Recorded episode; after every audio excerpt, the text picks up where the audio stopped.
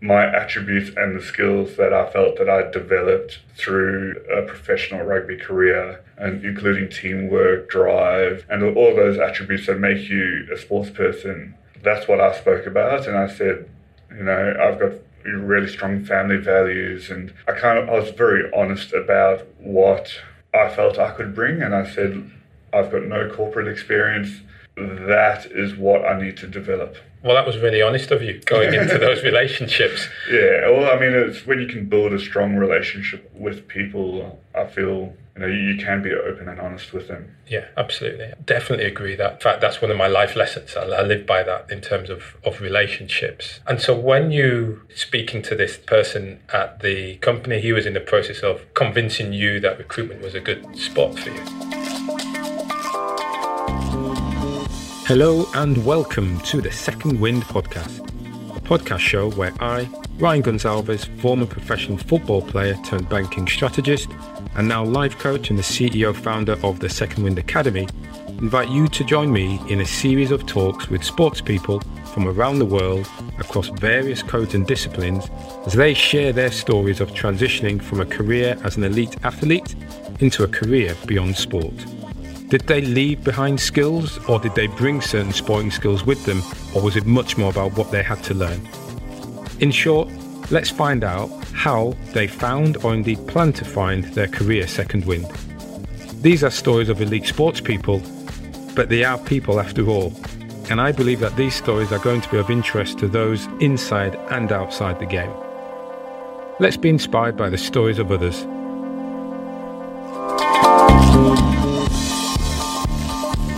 Today's guest on the show is Chris Alcock. Chris uh, retired in mid 2020 from a bruising professional rugby union career in Super Rugby and over in Japan. He was lucky enough to play for the Waratahs, Brumbies, Force and also in Japan play for Suntory, but in total notching up over a decade at the top level, which is a great achievement. Now, Chris and I are catching up over a coffee here in Sydney and are just about to press record on the rest of our conversation on transitioning out of the game, especially at a time where the world was locked down in this COVID pandemic. There are some nuggets that are worth sharing, so please do listen on. Well, Chris, thank you for joining us today on the Second Wind podcast about unleashing your second wind. Really glad you could come down. And look, today we're just going to have a super simple chat. Basically, your story, what the transition has been like for you, and where we think things might be going next. Sounds good. Thank you for having me. All right, absolute pleasure. So, one of the things I really like to get an understanding of first is really your sporting story. So, just tell us a little bit about that. All right, try and be pretty brief. So, I guess mine's a bit different to most people. I wasn't, you know, that prodigy kid that comes through the ranks and, you know, was going to be a rugby player right from when I was 13. Mm-hmm. I played second grade through school. I played Colts rugby for Gordon. Then I moved into their second grade open team, and it was from there I actually got selected to play for the Waratahs as my first contract. So I was, I think I played two first grade games and managed to get my contracts that way. So a bit different than most people, and ended up playing for 11 years across three different teams in Australia, two teams in Japan, and yeah, that's it. yeah. Well, it sounds like it was a good career though. It was a great career. Definitely a lot of highs, a lot of lows. Got a few more injuries than mm. what I would have liked, and that was part of the main decision why I ended up deciding to look at my next opportunity. Yeah. So just before we talk about that, so how long were you playing professionally across Australia and Japan? So it was 11 seasons, so just under 11 years. And then majority of that was for the Western Force in West Australia, but got to have um, one season with the Brumbies in Canberra and then three seasons with the Waratahs in, in Sydney. Fantastic. That's yeah. brilliant. So now you mentioned this moment, this watershed moment. As I speak to many players, there's nearly always something that starts to say, ah, oh, hold on, I'm not going to be playing this sport forever. I'm going to have to think of something else to do. What was that moment for you? It wasn't so much what am I going to do next, it was more so I ended up having quite a bad injury in 2019. And after about 10 months of rehabilitation, I got back out on the field and I just suddenly realized I didn't want to make tackles anymore. And that's the main part of my game. So from that point onwards, it was kind of like, okay, what am I going to do next? With myself. and I'm still on that journey at the moment. I've tried a few things, especially uh, recruiting for the last 18 months. But I'm definitely on the journey now of trying to figure out what I want to do with the rest of my life. Yeah, fantastic. Well, that's certainly something I know we can talk a lot more about. And so, thinking about the process that you went through from I'm injured, hold on, I don't want to tackle people anymore. Well, actually, what else was happening in your life at that time? Yeah, so I just got married. I had a three months old when I made that decision. Mm-hmm. We were obviously living in West Australia at the time, and all our family was in Sydney. So it was quite a big decision to quit rugby. And I had a young family, relocated back to Sydney where I didn't have a network like I did in West Australia. And it's, you know, it's, everything's been a bit up in the air for the last two years now. Right, right. Yeah. So, what were the first steps that you made? So, first steps was actually informing the club that I was not going to be renewing my contract. And from there, um, I approached one or two of our actual sponsors at the team. They were, you know, large organizations that had locations all around Australia. So I thought they were a good organization to get in contact with and, and just discuss what I wanted to do next and ended up speaking to the director of recruiting for Australia and New Zealand and he eventually convinced me that with my personality recruiting would be a good starting point. Yeah. So what made you go to speak to the sponsors? So I had actually built up a relationship with them while being injured because as part of our deal with the sponsors as the injured players go and speak to them in, in, the corporate boxes during games. And I built up quite a good relationship with this particular sponsor, and they often requested for me to be in their box. So I just thought it was a really strong starting point was, you know, to use my network that I'd built up through rugby and just explore options. I went in with a very open slate. I talked about me and, you know, what I felt I could bring to the table, and then it just kind of moved from there. How did you know what you'd bring to the table? You're a rugby player, you've been doing that for over a decade. How well, did you know? Corporate wise, I didn't have a clue. Not a clue at all. It was my attributes and the skills that I felt that I developed through a professional rugby career, and including teamwork, drive, and all those attributes that make you a sports person. That's what I spoke about, and I said, you know, I've got really strong family values, and I kind of I was very honest about what I felt I could bring, and I said I've got no corporate experience. That is what I need to develop. Well, that was really honest of you going into those relationships. Yeah, well, I mean, it's when you can build a strong relationship with people. I feel you know you can be open and honest with them. Yeah, absolutely. Definitely agree that. In fact, that's one of my life lessons. I, I live by that in terms of of relationships. Now, being an elite sports person is a life defining moment, often the culmination of years of hard work, sacrifice, and dedication, but it doesn't last forever. To transition careers is never easy. It's even harder when it comes from a career you grew up believing you were born to do. I commit a good part of my week to working with elite athletes on how to be equipped for that career after the game. To help them, I truly believe in the power of storytelling. Each week, I invite a guest to the show who shares their unique sporting story. We explore what identity they carried with them, what mindset did they need to tune into, and how do they determine and balance what's important in their life. If you're ready to figure out what's next for you, then schedule a conversation with me at the Second Wind Academy. Drop me an email to let's chat at secondwind.io. And so when you speaking to this person at the company, he was in the process of convincing you that recruitment was a good spot for you. Yeah, well, actually speaking to someone in West Australia, and he passed me on to the director who was actually based in Sydney. So I had two or three Teams calls with him, just talking through different scenarios, different things, mm-hmm. and then you know got to meet him in person once I relocated. Yeah. Okay. So when you look back at that process that you went through, was that the only avenue you went down, or did you look at others as well? I looked at others. Um, you know, I approached certain recruiters in the market that, you know, there's certain companies that help athletes transition into the corporate world. I try to reconnect with a few people from my school network and stuff like that. But this was definitely the warmest lead, I guess. Mm-hmm. That's, listen, I think that's uh, fantastic that you're able to use your time in the sport to establish those relationships. And what you've demonstrated there, it sort of worked out for you. If you think back to the conversation where he was trying to convince you that this is the right time, what types of things was he saying to sort of convince you? So, yeah, quite a while ago now, but it was often just talking about I love building relationships. I, I, guess similar to you, I think rugby is a very strategic game and you learn to really think on your feet. And I like communicating. I'm resilient from, you know, hours and hours of training. So it was just kind of those points that he said, those are, you know, the key attributes that we look at in recruiters. It's got that competition side of things, you know, you're trying to make that sale. Yeah. And I wasn't 100% sure about it, but I didn't really know what I wanted to do. So mm-hmm. it was an opportunity. It was the middle of COVID. I, I yeah. kind of tried to take it with both hands. Yeah. Good man. I love the way you said that. Take it with both hands. Yeah. It's a very rugby analogy. So that's good. So when you look back at the process from, I guess, that realization that you didn't want to tackle, the change in your family, through to that job, what were some of the lows during that period?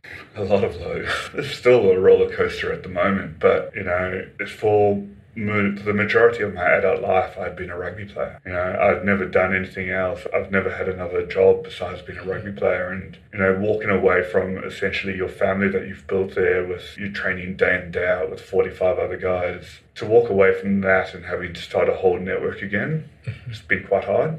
Yeah. And then just, there's always that doubt in your mind going, can I do this? I think every player that I've spoken to has kind of had those moments where they sit there going, geez, I used to be so good at this and now I'm in the corporate world and I'm at right at the bottom of the pecking order and you sit there going like, can I do it? And that's a constant battle mentally that I think until you feel like you've really conquered your next career that you, are going to have every day. Right. And so in the game of rugby, when you have those sorts of lows, you turn to your teammates, your manager talks to you, the coach talks to you. Where do you get that now? It's quite hard working from home. I've spent, I think, six to eight weeks in the office with my team, so I don't know them incredibly well in person. I've got a really good manager, and I think it's because of her I've probably persevered as hard as I have with recruiting because she's been really understanding and she's tried to help me work through those doubtful moments, those kind of things. So a lot of credit to her. Yeah, absolutely. Definitely look for that. So now when you consider understand what that the first week of the job was like for you, you know, it was horrible. Still getting used to sitting down all day. But my first week was I got thrown right in the deep end where like we're going to get you making calls. If you think about it for too long, it's just going to get worse and worse and worse. So we're just going to we're going to get you making them. You're going to get situations where you're hung up on, or you're going to get told to bugger off, all those kind of things. But they just said like you'll either thrive in it, you're going to sink with the ship. So they didn't want to sugarcoat it. They, uh, this mm-hmm. hard part of sales. Yeah. And it was horrible. I mean, I, I, think my first three phone calls I got hung up on. And sitting going, oh, this is not a great start. well, I can imagine. And this is, here I draw a comparison, I think. So if you think about your rugby career, 11 seasons, you think about your own win ratio. What do you think your win ratio was as a player? Not the highest. No. I had two or three really good seasons out of 11 yeah. in Australia, and then both seasons in Japan were actually really good. But Western Force was one of the lower teams about four of the years I was there, so it was really, you know, having to build that teamwork, and we essentially were starting from the bottom and trying to work our way up. So we were actually really good at playing the top teams, but we struggled against the bottom teams. yeah. Do you see any parallels between that sort of win ratio, having to work your way up to work your, your first year and a bit in recruitment? Absolutely. I think, you know, there's you've got to think about the way you're doing things. How can you improve at a faster rate than your opposition?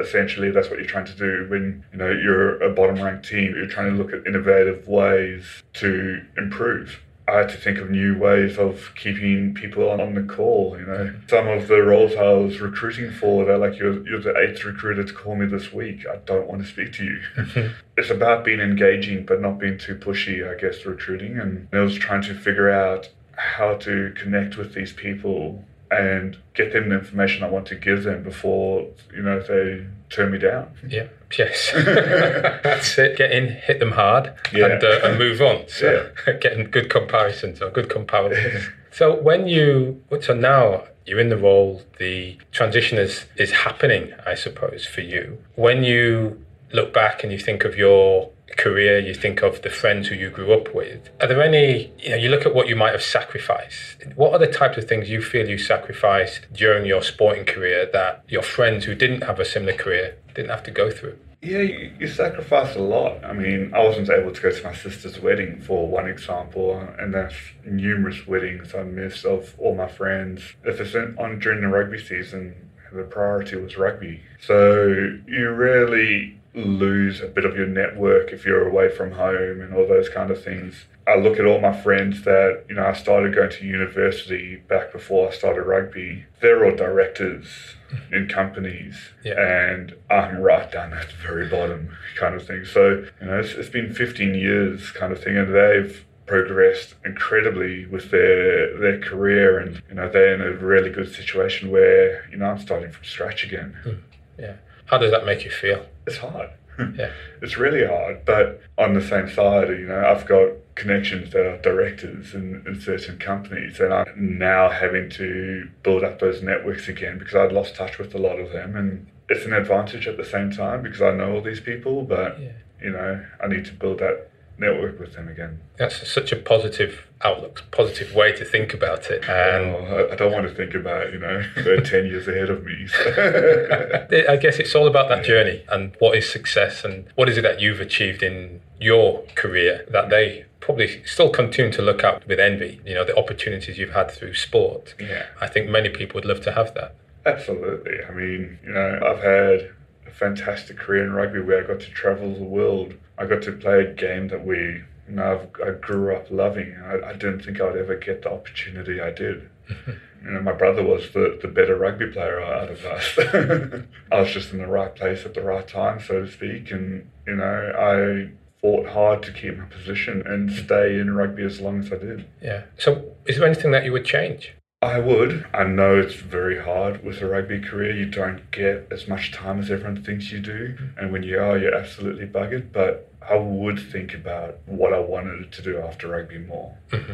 I kind of just put down and go, I can do that later. I can figure that all out, you know, when I get there. And just really realizing how far behind a lot of my friends I am in the corporate world. I, I wish I had thought about what I wanted to do more. Mm-hmm. 10 years ago.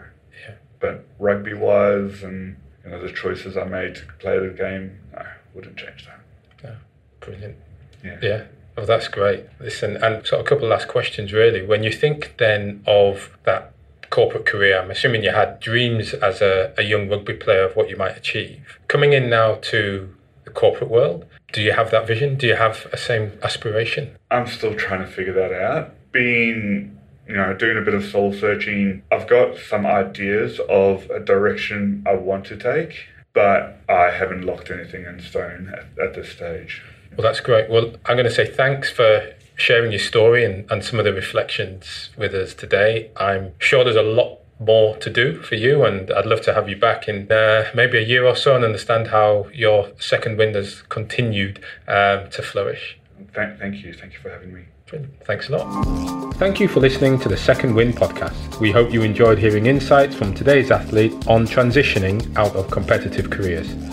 If you're looking for career clarity for your next step, make sure you check out secondwind.io for more information or to book a consultation with me. I'd like to thank Claire from Betty Book Design, Nancy from Savvy Podcast Solutions, and Cerise from Copying Content by Lola for their help in putting this podcast together. That's all from me. Take it easy. Until next time.